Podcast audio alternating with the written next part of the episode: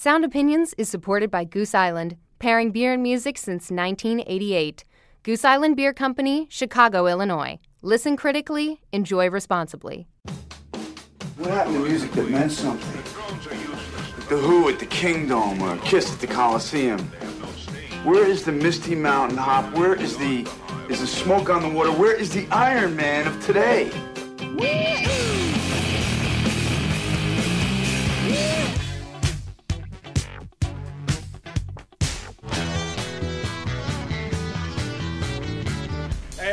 not a test. This is rock and roll.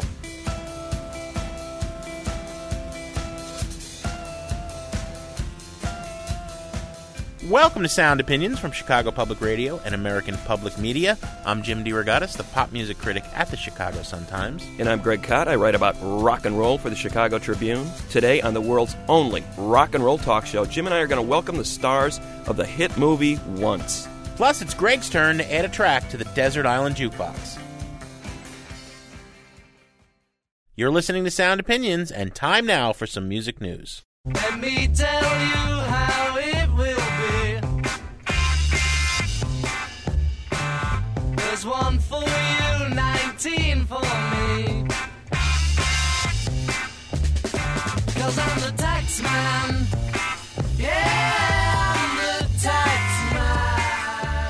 Interesting proposal from Canada, Jim. The Songwriters Association of Canada is proposing essentially a digital tax on music file sharing in Canada.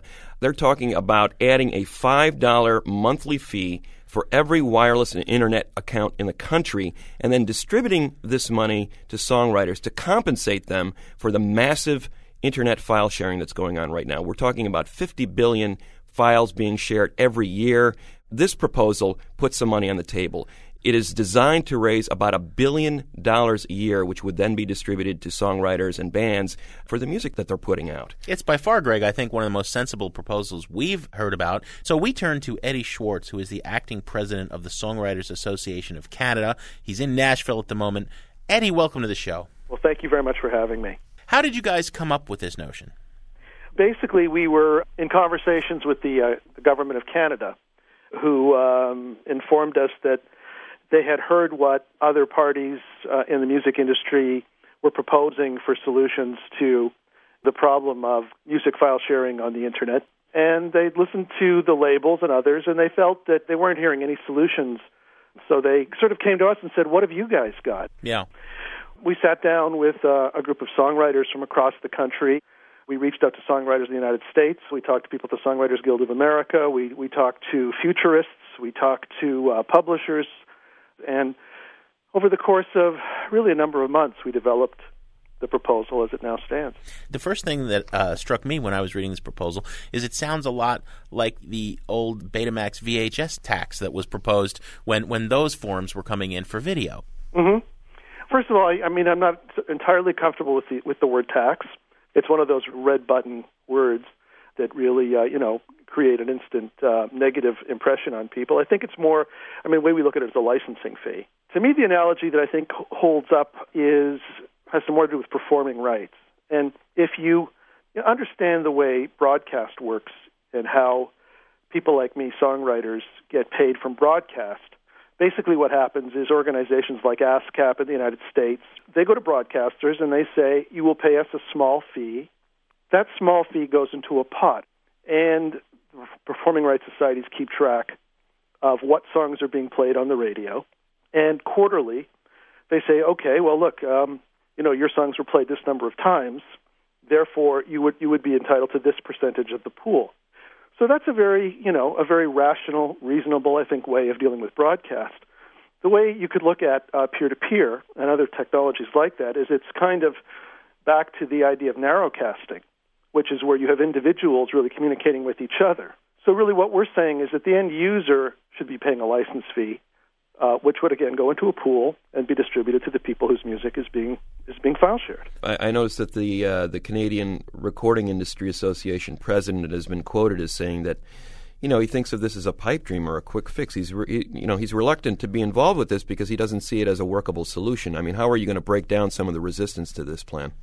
Some people in the broadcast industry, I'm sure you guys aren't included in this, love to to find the most controversial quotes and use those, you know, to set parties up against each other. And and I don't know that I'm going to take the bait. I think Graham Henderson and the large labels, I think they have a problem. And rather than getting into a, you know a headbutting exercise with Graham or anybody else, I personally think that our proposal would do them tremendous benefit. I, I was just saying before we got on the air here, Mr. Schwartz, that uh, I think it, the proposal is too smart for its own good. That uh, it is actually a workable solution. So why would the record industry want to embrace Yeah, it? exactly. Um, you know, the record industry is going down the toilet as we speak. It seems to me that they need to do something.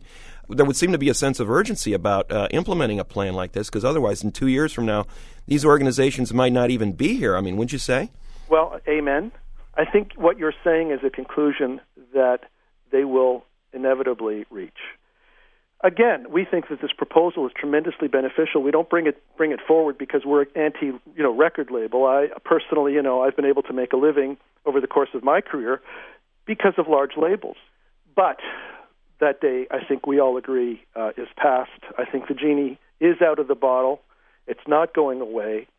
And why don't we just monetize activity? That's the future to me of all the arts, probably ultimately. And, and I think the music business is just the first one down the pike for you know obvious reasons. Uh, we're, we're talking to Eddie Schwartz, the acting president of the Songwriters Association of Canada. They have this really interesting plan for a fee, be about five dollars Canadian every month uh, on your wireless and internet account to have access to basically any music on the net. Eddie, the one thing I wanted to go back to is you made the comparison to uh, the broadcast organizations like BMI, ASCAP, SESAC uh, as as performing rights uh, organizations that collect revenue for um, artists based on how many times their songs have played. Greg and I have talked to a lot of people from those organizations, had some of them on the show. The one flaw would seem to be they measure it by they take an hour or a day or a week uh, representing what an average station plays. The problem is, you know, there may be this great bluegrass show that's only on on Sunday nights. And, you know, Madonna gets a lot of money from her performing rights organization, but the little guy doesn't necessarily. Yeah, I think that's a really good point, and I and I totally agree with you. Now, you know, we're an organization of songwriters, and we know what most people don't realize. The vast majority of people who do what we do for a living, songwriters, artists, don't make a lot of money. We wouldn't have gone forward with a plan that we didn't think could cover everybody. So the good news is there are third-party organizations. One of them that we've been talking to and working with is called Big Champagne, and Big Champagne works out of Los Angeles, and that it's their sole per, sole job is to monitor peer-to-peer and other kinds of file sharing technologies on the internet. Hmm. They right now are convinced that they are getting no less than 70%. In other words, what, what ASCAP and BMI does is a survey, right? They take a small sample and then they, you know, mathematically amp it up to, to supposedly cover all the activity. Right. What we're talking about is a census where you literally get to count virtually every single file that's shared, and that's very important to us. It's a really crucial point. But I think we're at the point technologically where we can say we can do that, or we can some, come so close to doing that. I mean, I'm sure there'll always be somebody who says, "Hey, you know, my song's being file shared was file shared six times last, you know, last month, and I didn't get paid." So I'm not I'm not saying we we have a hundred percent coverage, but I think we're going to get close enough that you know it's going to be good for for the vast majority of people who make music. Fascinating stuff. Thank you so much, Eddie, for uh, talking to Sound Opinions. Well, thank you very much for having me.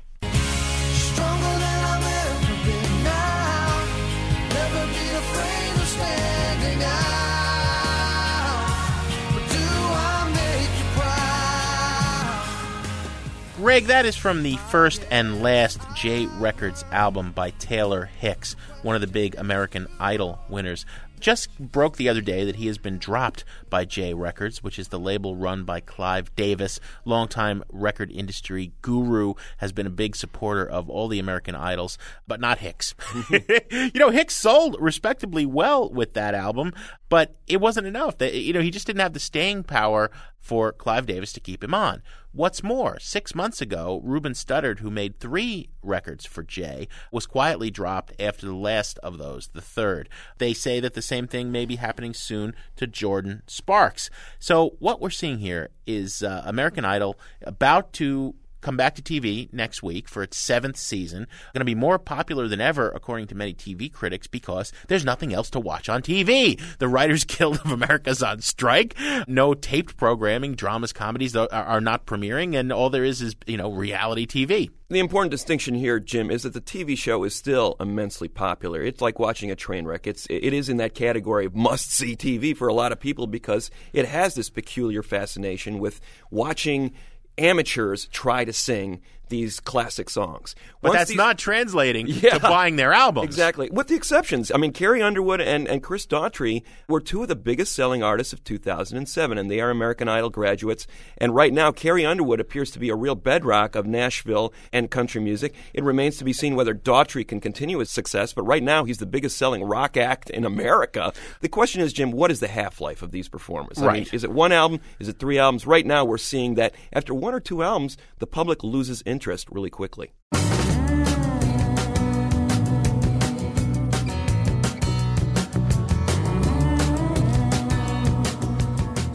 That's from Radiohead's new album In Rainbows. Not not so new in that fact that we have been talking about it for months. It was released as a digital download on Radiohead's website in October. Jim got a lot of uh, media attention then because they made it basically available for any price that consumers chose to pay for it, including for free. So for three months, this record has been available on the internet, but it finally made it into music stores this week as a physical CD. And guess what? It ended up debuting at number one in the country, selling 122,000 copies.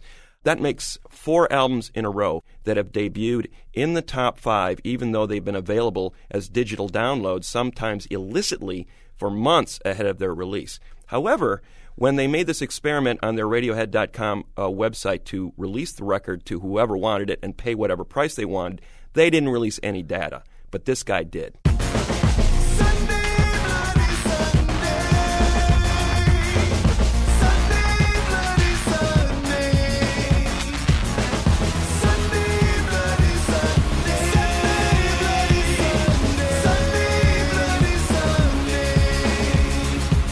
Greg, you know that song. It's Sunday Bloody Sunday by U2, but it's being covered by the poet and rapper Saul Williams, working with producer Trent Reznor, a track from Williams' third album, The Inevitable Rise and Liberation of Niggy Tardust. of course, a uh, reconfiguration of the Rise and Fall of Ziggy Stardust, the David Bowie concept album. Williams' concept is nothing less than the state of the African American community. It's heavy stuff musically. It's it's interesting stuff coming on the uh, the heels of Reznor's album last year, Year Zero. Now Reznor did a lot of interesting things on the net to make people aware of Year Zero.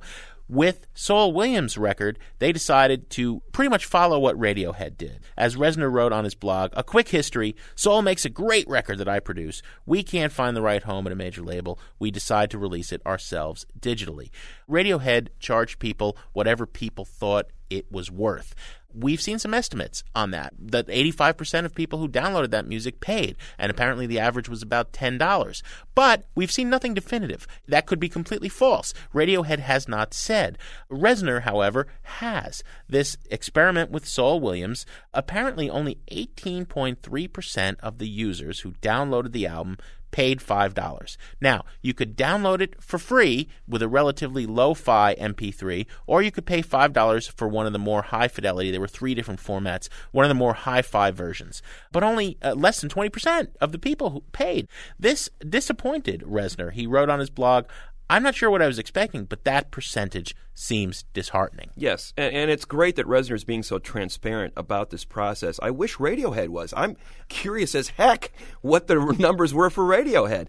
But Reznor has given us a window into what this might mean for business opportunities. He's disappointed that only 18% of those people paid for the record. But get this, Jim. Saul Williams' 2004 record on a major label, on a major label, Yeah. with marketing and all that stuff behind it, sold less than 34,000 copies.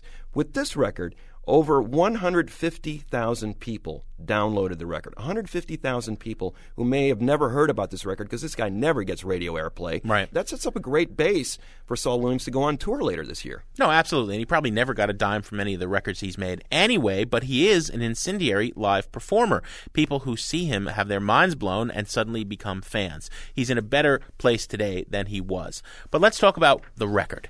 We're going to play a track called Convict Colony from the inevitable rise and liberation of Niggy Tardust, which is really as much Trent Reznor as it is Saul Williams. Here it is on Sound Opinions.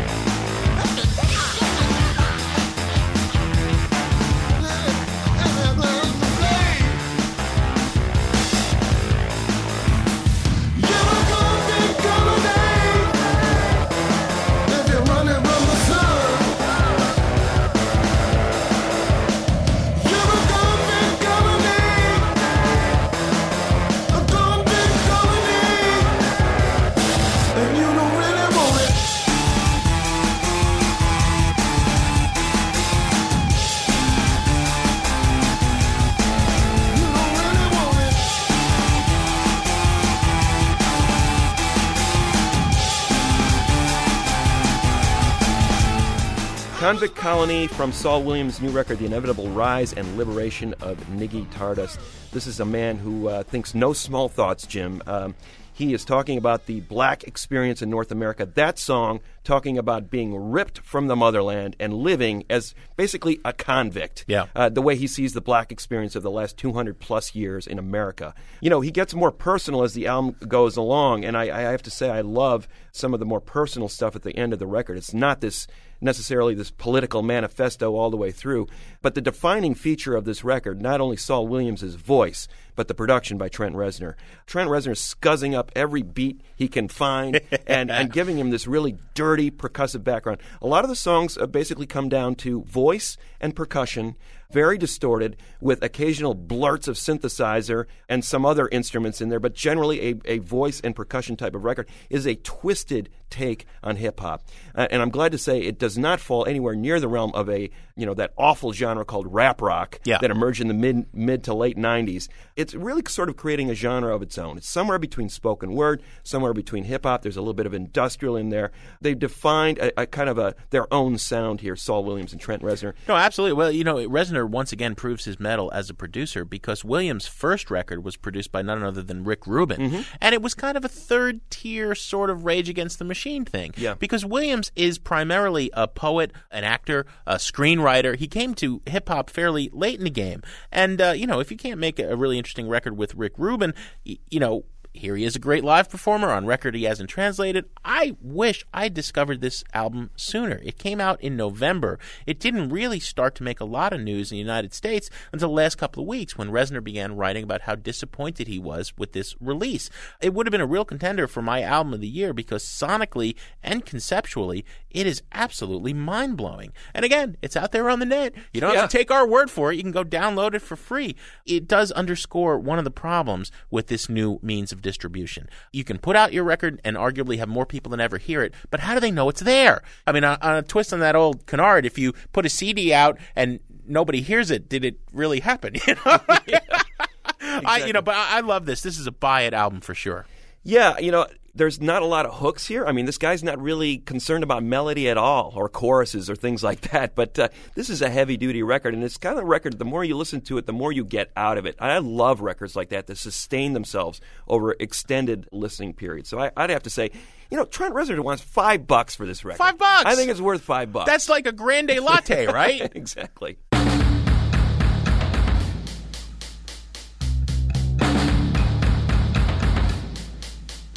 Coming up on Sound Opinions from Chicago Public Radio and American Public Media, we welcome the stars of the movie Once, the band Swell Season, for an interview and a live performance. We are broken. instruments burst wide open, smashed and bent. Not what you'd expect from these city streets. Who serves to protect the orchestra in me? Conductor, conductor. I feel electricity. Conductor, conductor.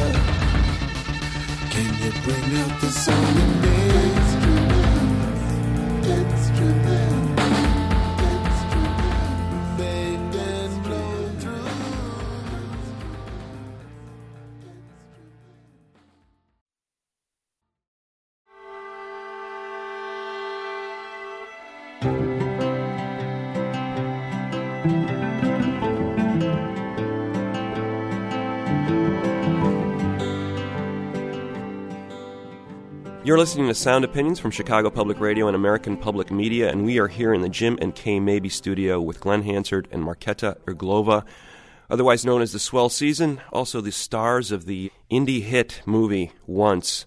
I called you guys the Jay Z and the Beyonce of uh, indie cinema in the paper the other day.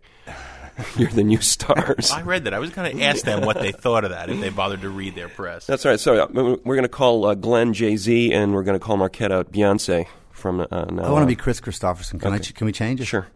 Why not? Does that make you Barbra Streisand, I. Marketa? That's all right. Barbara's beautiful. Anyway, we're glad to have you here. And um, I guess the best place to start is you know, you put out a, a terrific record last year that kind of uh, swam under the mainstream radar. Uh, many of those songs ended up in the movie once. And now here you are playing a sold out tour. People heard those songs, loved those songs. Movie was made for under $200,000. It was like a homemade movie. Ended up becoming a hit at the Sundance Festival, ended up grossing 12 million plus and still growing. Glen, you've been doing this a long time. Where, where where's your head at right now with the, what's happened in the last year? Uh, I must admit, I, I'm, of course, I'm blown away, and everything has been, everything has been a, it's been an absolute whirlwind, to be honest. And, and uh, I mean, even, even the Sundance thing was a kind of a skin of our teeth thing. Because I mean, John sent this film to, he sent it to Toronto, he sent it to, to Sundance, he sent it to a bunch of festivals, and everyone refused it. We got the official refusal letter from Sundance and everyone else. And uh, John the- Carney, the director of the movie. John, the director, yeah. And when uh, when we showed this film for the first time at a small screening in Galway in Ireland, and afterwards we met this guy, and he said it was the first time me and Mar seen the film. We were very proud of it, and you know, thanking John outside, and and John said that's probably the only time you'll see this on a big screen. Uh, you know, which was we thought was you know, and we were like we are just really glad we saw it. And this man came up and he says, "Hello, my name is," and his name was John Nein. He said, "My name is John Nein. I, I I'm here on holidays. Uh, I saw there was a film playing. I went in." Um, I'd actually heard your band, The Frames, uh, um, which was which was nice for me to see on the screen. And I work for Sundance, and I'd love to take a copy of this film over and possibly, you know, uh, give it to them. And we didn't tell him that we'd already been refused. We were just like, yeah, sure, here, take the, yeah, take the DVD. So he took the DVD and we got accepted into Sundance. And so I have to say that since then, you know, since since we went over there in January, it's been I can't believe it's less than a year. It's still less than a year ago that we've been there, and we've been you know the, the, the amount i guess the amount of kind of work we've done not necessarily work but the amount of running around or the amount how busy we've been since then feels Non-stop, like yeah. it feels like about three years Uh, Marketa, you were um, 17, 18 when this film was being shot. This is your first experience, obviously, on a movie set. What was it? What was that like, being sort of cast into this role as an actress? I mean, you're a classically trained pianist. You grew up in the Czech Republic. How did that? You being on this in front of the camera, how did that feel? Um, I guess it, it felt unusual for sure. I felt a bit awkward for a few days. You know, you, and whenever there's a camera around, you, you, I guess you feel a bit self-conscious in some way, and then after a few days, you just get used to it, and then you forget it's there, and you just you find it much easier to to just be natural around it. you know the experience making the film was one thing but it's all of this stuff that's been much more i guess life changing but mm. you know the coming out and be you know we, we toured we, we traveled across america in a bus last april and uh, one thing that one should never become in life is media savvy and and I, Yeah. f- I find myself in a position where I'm actually able to talk, and I don't like that. I don't like the fact that I know what to say in an interview or a day. And I have to say that it's kind of right now. I definitely need a holiday because I want to go back to being innocent. Where it's like, what? What do you mean? So you were just spouting the sound bites. Well, not yeah, and, and and trying to avoid it the whole Right, time, right, and trying right, to get out, tr- constantly trying to Well, backtrack and get into don't make that easy by asking the same darn question over and over. there you go. I mean, the main thing I want to know right now is why the heck you got three gaping holes in the middle of your acoustic guitar. I mean, you could probably buy twenty or forty today. Haven't been asked You know, that one lunch. before. see, see, there we go. So I'll do my part. You do yours. Why the heck you got a guitar that looks like it got run over by a bus, Glen? Uh, I've just played it a lot. I've played it quite hard. And uh, it, recently, we were in Japan. Actually, we were in Japan a few weeks ago, myself and Mar, which was it was another incredible experience. I'm sure. And uh, when we were there, I took out my guitar and we were playing this small concert in a, in a, like a town square. And I said, actually, I just realized my guitar is home because my guitar is a Takamine guitar. And I realized it was, you know, because it's a Japanese made guitar. I was like, oh, my guitar is home. And they said, it's funny you should say that because Mr. Takamine himself is here. And, and uh, they, this man came out on stage, this, uh, this elderly man, he had a guitar case and he gave me this brand new, you know, handmade version of this guitar. And I, I was very thankful, of course. I was very, I was blown away. And then afterwards, they said, "Well, the reason they gave it to you is because you know they're they're ashamed of the fact that you're using such a." The only part of that guitar that isn't defiled is the headstock that says Takamine. The rest of it really looks like it. We got to put a picture of this on the web. Really looks like it got hit by a hand grenade. Well, I have to say though, watching Glen perform the other night with Marketa, you know, the intensity, even though you may say you're going through the motions a little bit or, you know, feeling a little bit jaded already, um, there was no sense of uh, a guy sort of phoning it in the other night. It seems like you were able to get into that space where you perform those songs in a way that like I think this guy's going to blow up and his guitar along with it and I'm I'm amazed that the guitar is actually still in one piece if you perform those songs at that level Uh, well- every night. well, well, thanks very much. I mean, it, it, definitely in front of an audience, I find it very easy to get out, to go to the moment. I find it very easy to when when there's an audience because members of the public are very very easy to tune into and very easy to enjoy. You know, whereas uh, what what I suppose what kind of freaked me out on that tour was that we travelled all over the states. We did breakfast shows every morning. Like we did literally forty interviews a day. It was insane. and so by the end of it, it was kind of like, so you've made a film, and they point the mic at you, and it's like, and somehow you know what to do, and that's what bothers me. I think in in life, one should always be. Uh, one should always keep a sense of wonder in their life. And that's why I'm actually saying this, because this is fresh for me. I need to say this, even though it might sound a little bit like, oh my God, this guy's, you know, is ungrateful. I'm totally grateful. I can't believe this has happened. I I've been in a band for 17 years. I've been chipping away, and now it's something's happened, and it's been like a 17 year overnight success, if you like. And, uh, and, and I'm just, and I'm acutely aware of the fact that in one year from now, once will have been a film that happened a year ago. Yeah. And I hope that what, what you know, having toured and having played our gigs, that a small modicum of those of, of percentage of those people who came to see us this year and who filled those rooms. That's the oddest thing for me is standing in a room full of people and knowing that there's a percentage of people who are just kind of going to see the once people perform. And I guess I'm hoping in my heart of hearts that these people are going to enjoy the music. Yeah, And- so you have to be good every Yeah, night and to, to stick them around. to come back. Exactly. But why don't why don't we have a song? Would you guys uh, indulge yeah, us? yeah, sure, sure. What do you want to do, Mar? Let's do like uh, let's do falling slowly. Let's get us into it. Two, three,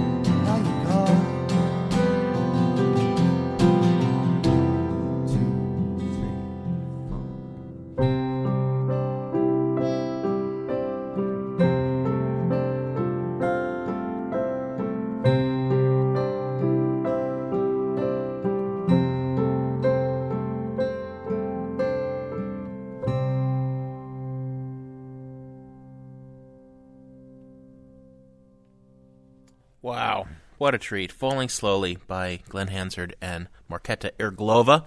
You're listening to Sound Opinions. We're here at the Jim and K. Mabie studio with uh, the Swell Season, this wonderful duo.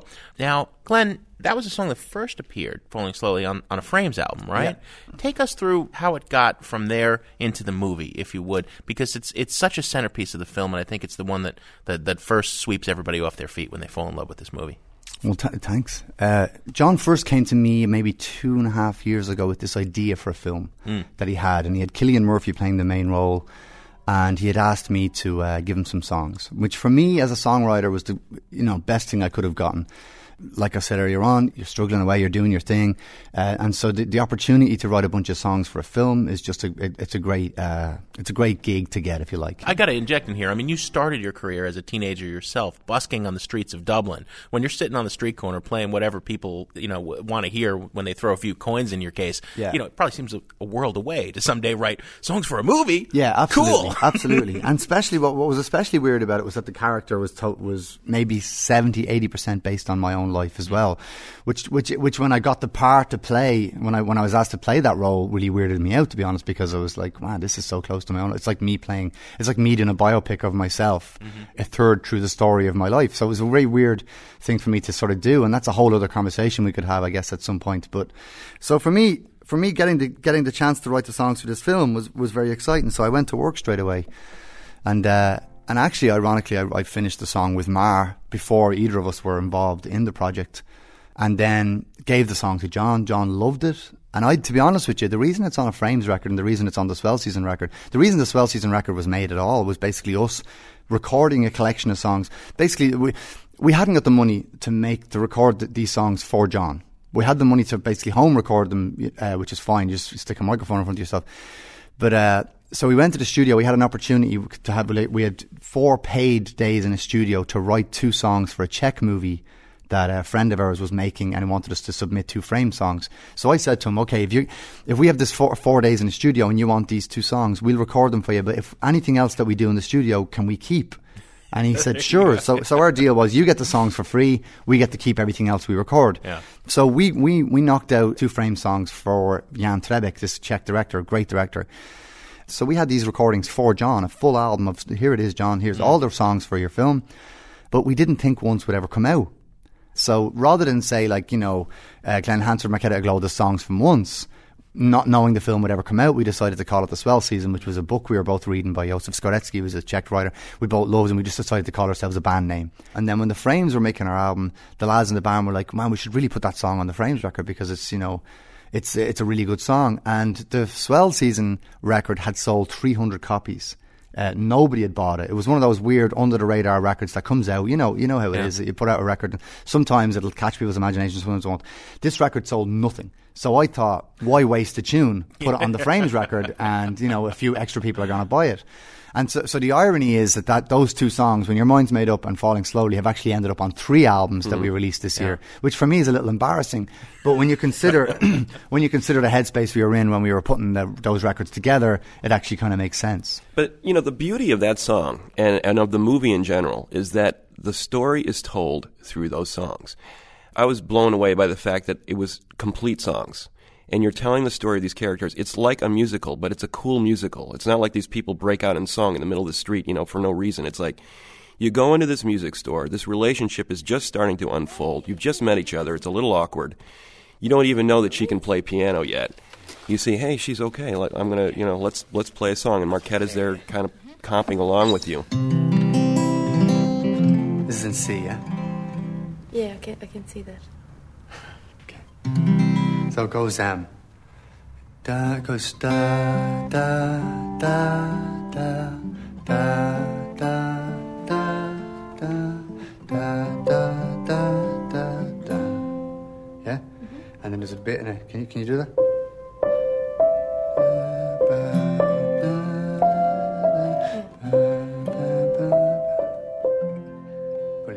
And about halfway through, I was just like, I've never seen anything like this in a movie where you can just see this relationship and this couple getting closer through the performance of this song. Yeah. And then the chorus, that's so you have those two bits, mm-hmm. and the chorus goes da da da da da da ba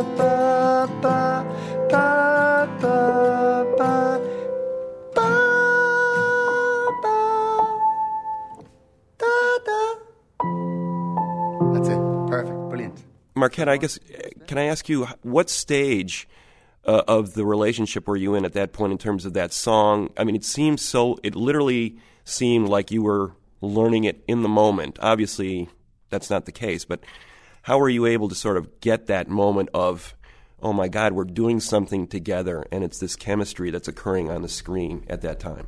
Well, I mean, people keep talking about some kind of chemistry that we have together, but you know, it doesn't mean that we see it.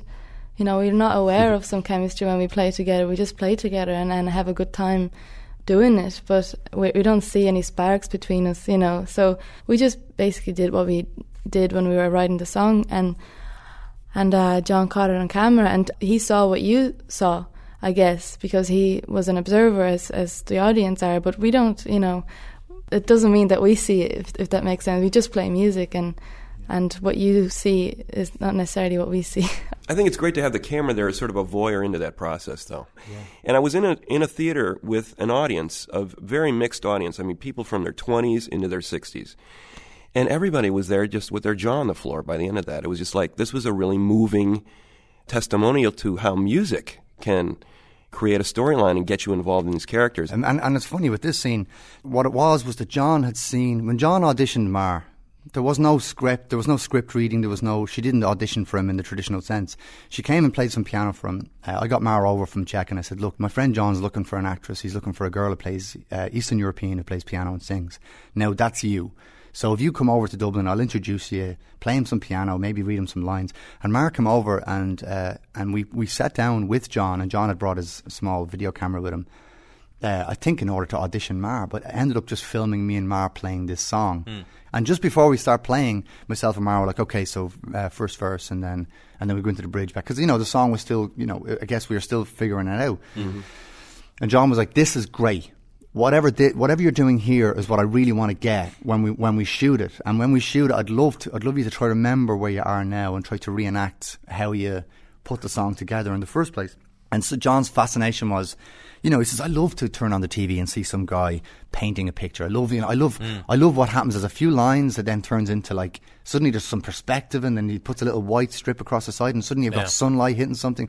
And he says, I think people are really fascinated by watching others work. Mm. And he says, that would be wonderful to try get that in a film, to try get that moment of just watching people actually work. Yeah. Now, Marketa, you have a, an interesting role in the film in that you're you're kind of pushy. You're kind of bringing this guy, this kind of sad, lonely guy, out of his shell, and you're challenging him a little bit.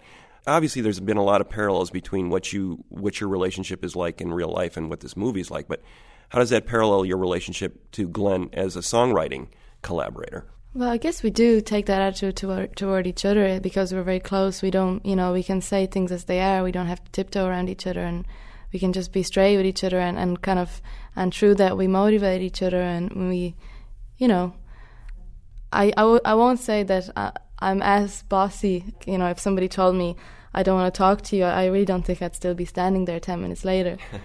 um, One of the first times I met Mar, Mar's father had invited me to go stay at the house because basically myself and Mar's father became friends, uh, and he invited me to go stay in the Czech Republic maybe six years ago. And I remember I was sitting up in the room, and I was recording something, and I knew Mar played piano, so I asked her to come up and would she just basically play some a few simple lines over the top of something I was doing.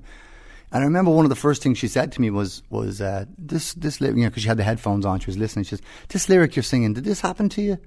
And uh, and I was like, well, wh- which one? And I listened, and she, I was like, well, you know, it it kind of did. You know, it's kind of poetic license. She was like, what do you mean, like poetic? I says, well, you know, I'm using metaphor to make my point. And she was like, so this didn't happen to you? And I said, well, no, like not ex- not exactly. So this didn't happen in your life? And I said, no. She said, well, why are you saying it? And I remember that was one of the like I remember like knowing that moment that like man this girl's like she's straight ahead. I mean, you know I've been in a, a, again like in my band for years and nobody. You know, none of the guys really, and actually, sometimes the lads are like, "Oh, I never knew that lyric." You know, like 15 years later, they, they'll- it's just we're not listening to that part of it. Whereas Mara was totally tuned into it. All right, n- another song, uh, Marketa and Glen. Yeah. Should we do once? Yeah. One, two, three. One, two, three. Part of me is died.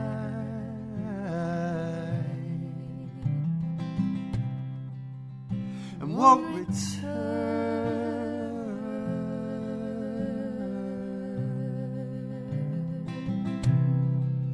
And part of me wants to hide. The part that's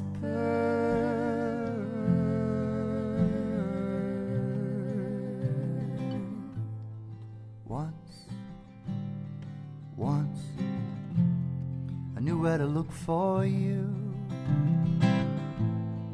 Once, once, but not anymore.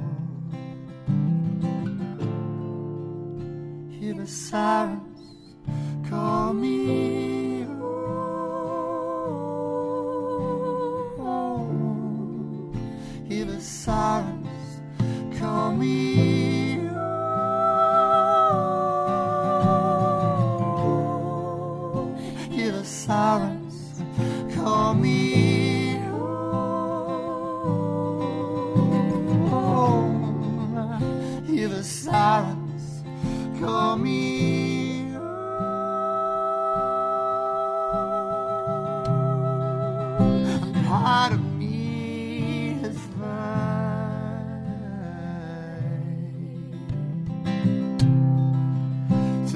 to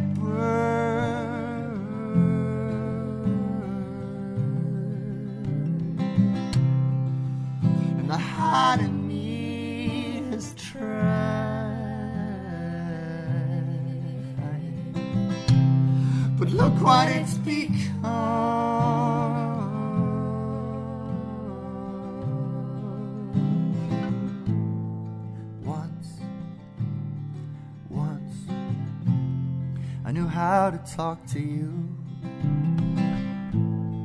Once, once, but that was before. Once, once, I would have laid down and died for you. Once, once, but not anymore. Sirens call me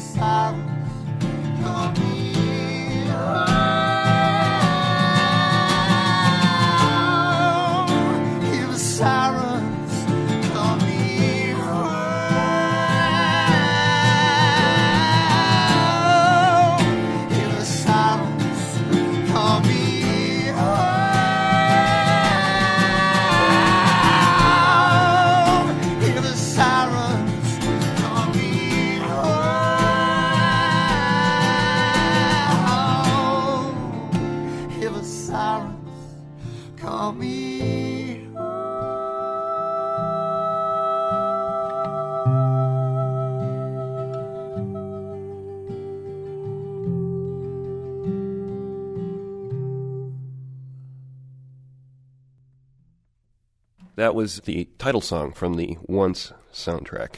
Glen Hansard, Marketa Irglova, The Swell Season. Great having you guys on Sound Opinions. Thank you. Thank you. I think it's time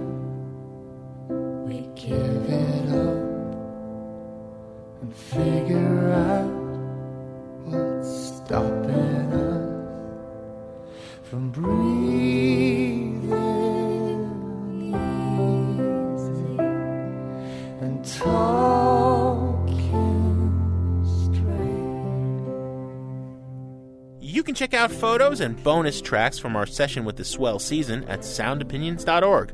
We'll be back in a minute on Sound Opinions from Chicago Public Radio and American Public Media with Greg Kot's Desert Island Jukebox pick. and taking time say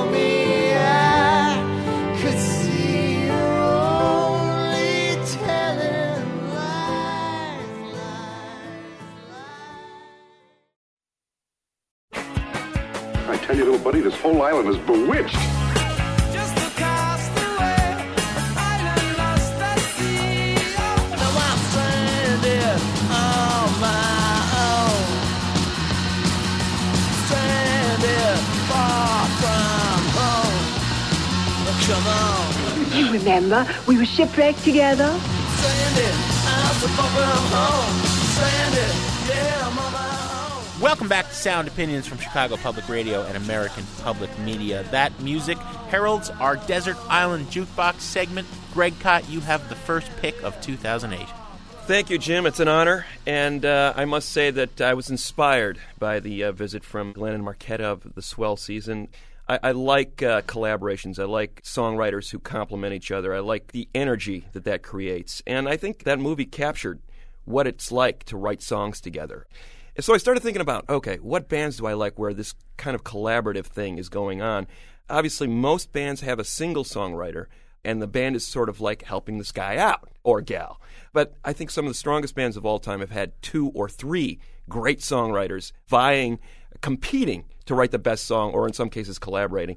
We can think of many famous examples of that, from the Beatles to Husker Du, where people talk about these bands to this day. But I think one of the bands that succeeded in doing this collaborative songwriting approach, writing great songs, and really doesn't get the due that they're owed, is a band called Lush from the UK. Started in the late 80s as, as a collaborative band between two primary songwriters, Miki Berenyi and Emma Anderson. Miki and Emma didn't really write together, but their songs sort of answered each other in their records. And as they went along, they made four or five fabulous records, a bunch of EPs. They were part of that British shoegazer movement, big swells of guitar defining that sound. Much better known bands in that genre are, are bands like My Bloody Valentine, Your Beloved Ride, Yeah. um, several others. Slowdive. You know I love the shoegazer. Absolutely. Lush was in that category, but never really got their due with those other bands. I think one of the reasons was that they always had a pop thing going on as well. To my mind, I saw them as sort of a middle ground between that heavy guitar sound of My Bloody Valentine and those cooing female vocals as defined by the Cocteau Twins. Mm-hmm. Wonderful combination. I love that sound. Those fragile female vocals melding with those big cyclonic guitars. That is just a killer, killer sound. And I think it was defined best on their debut album in the United States in the early 90s called Gala, which was just basically a combination of their early UK EPs.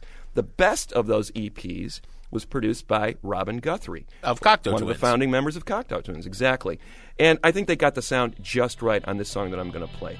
Here's those guitars, here are those voices in beautiful harmony on a song called Deluxe. It's on Sound Opinions.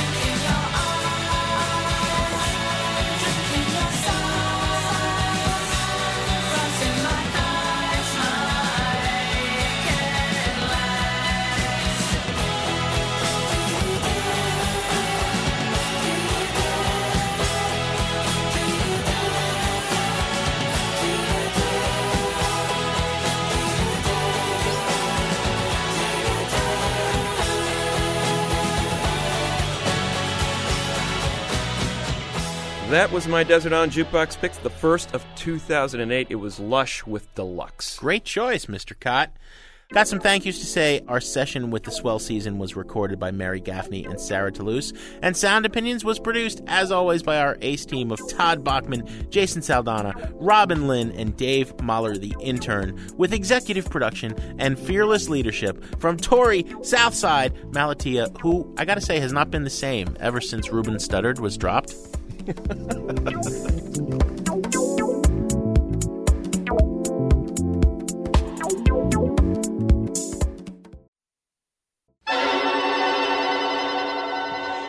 ling, ting a ling goes a telephone. Ting a ling a ling a lingle goes my heart. Ting a ling, ting a ling goes a telephone, and I know that the fireworks will start.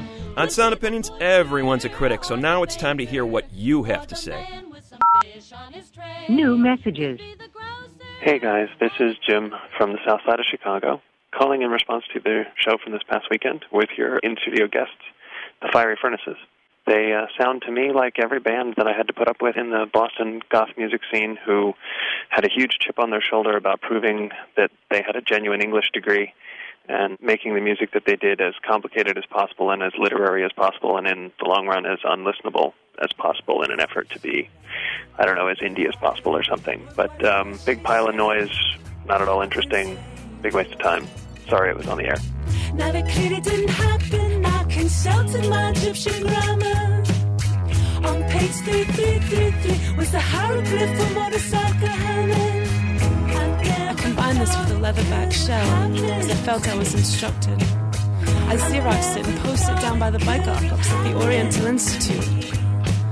Maybe another world entity would see it and pass it on to those responsible. Hey guys, so I'm touring the nation and I'm catching up on all my sound opinion shows. Every week you guys rail against the bigwigs who shake down the people for, you know, illegal downloading. Most artists aren't bigwigs and most artists aren't on bigwig record labels. You know, in fact, I'm an indie artist and I've spent my life developing the value of my intellectual property and of my master recordings. And it's my legal right to be able to name my price point.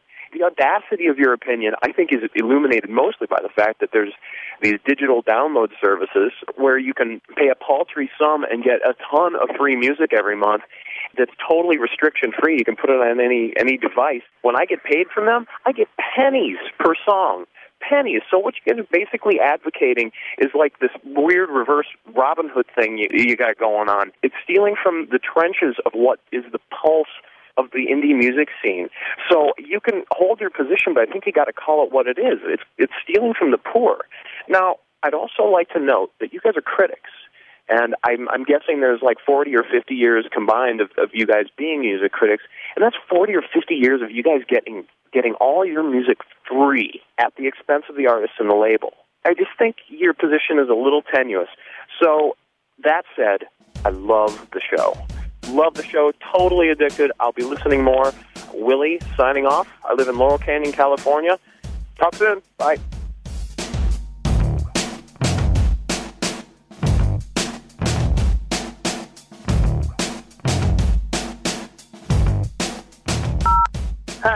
Is Gavin Jackson, and I just wanted to say that I couldn't agree more with your glowing review of Lupe Fiasco's The Cool. As a college junior in Milwaukee, I've seen the poverty contrasted with the excesses of college life, and um, honestly, I've always been aware of the social problems, but it never stopped me from trying to feel good and doing a lot of the things that the cool actually says is bad. It just puts you into limbo. And if any piece of art, I should say, any album, any artwork, any movie would affect me personally and my drug use, it would be the cool. Don't you know that I run this place and I've begun this race? Must I rerun this pace? I'm the reason it's become this way, and their love for it is the reason I have become this praise. This album I listen to just to stay strong when, you know, I think about using narcotics. Basically, it's one of the best albums of the year, and it's uh, an album I'll always hold close to my heart. And I thank you for reviewing it, and I thank you guys for introducing me to hip hop because I basically never listened to even James Brown before you guys reviewed Madville, and, and I thank you guys for pointing me in the right direction. So keep it up, it's good work. Thanks, guys.